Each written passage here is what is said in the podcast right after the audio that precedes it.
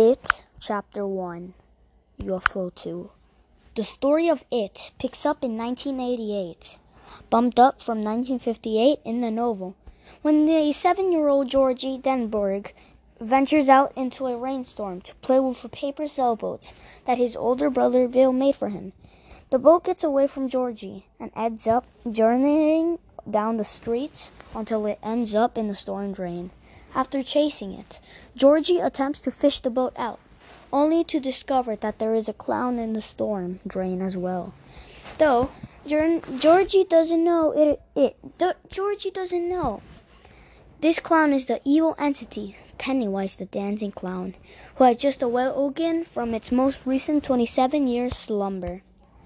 Pennywise entices Georgie, whose name is mysteriously known to come up with his super, promising not only to give him his boat back, but also telling him that there in an inter- entire circus is waiting for him in the sewer. Georgie gets a little suspicious, but he still wants his boat back. So when Pennywise offers it to him, the kid goes for it.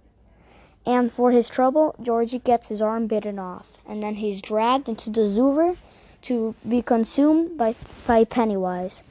No one in Derry knows what happened to Georgie, and the town eventually moves on, assuming that he simply drowned.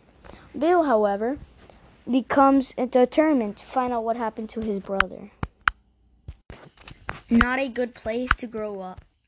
Following the disappearance of Georgie, other children go missing in Derry, such as Eddie Corcoran and Betty Ripsom.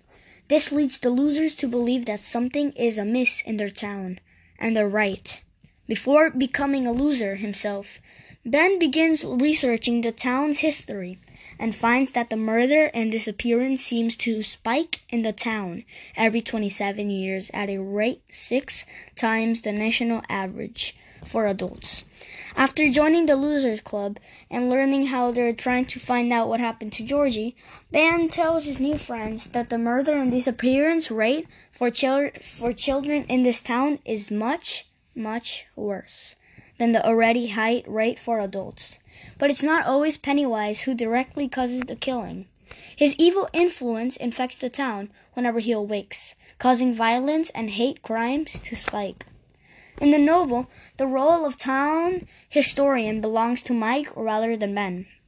Mike first learns of the town's sordid history from his father, who kept a photo album filled with pictures of Derry history that consequently features a number of photos of Pennywise, some from many decades earlier. As an adult, Mike is one is the only loser to stay behind in Derry after the rest of his friends party ways, becoming the town librarian and furthering his knowledge about the most messed up little town in New England. Pennywise the Dancing Clown. One by one, the losers draw the attention of Pennywise. It appears to each of them separately, first appearing as one of their worst fears before showing them its clown form. Bill sees Georgie in, in his basement. Mike sees burning bodies trying to escape a building. Eddie sees a grotesquely deformed leper. Stan, Stan sees a painting of a Gaulish flautist come to life.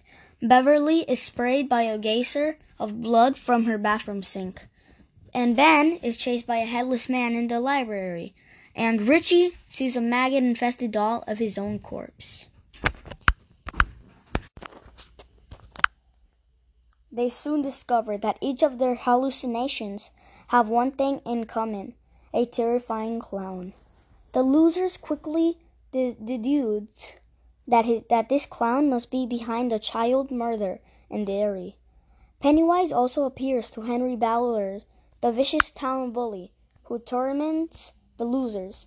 But instead of eating him, Pennywise uses Henry as an, an agent of instruction. Pennywise needs to eat humans to survive. The creature who only proposes to, to purpose is to consume, and while it does sometimes kill adults, it greatly prefers to devour children. Its reason for this is is pretty simple. According to Pennywise, a fried fr- a flesh tastes better, and children are easier to scare than adults. That's it. That's why Pennywise shapeshifts into whatever its victims are most afraid of, and why it usually stalks them for a time before killing them, and wants them to be as scared as possible before making them its next meal in the book.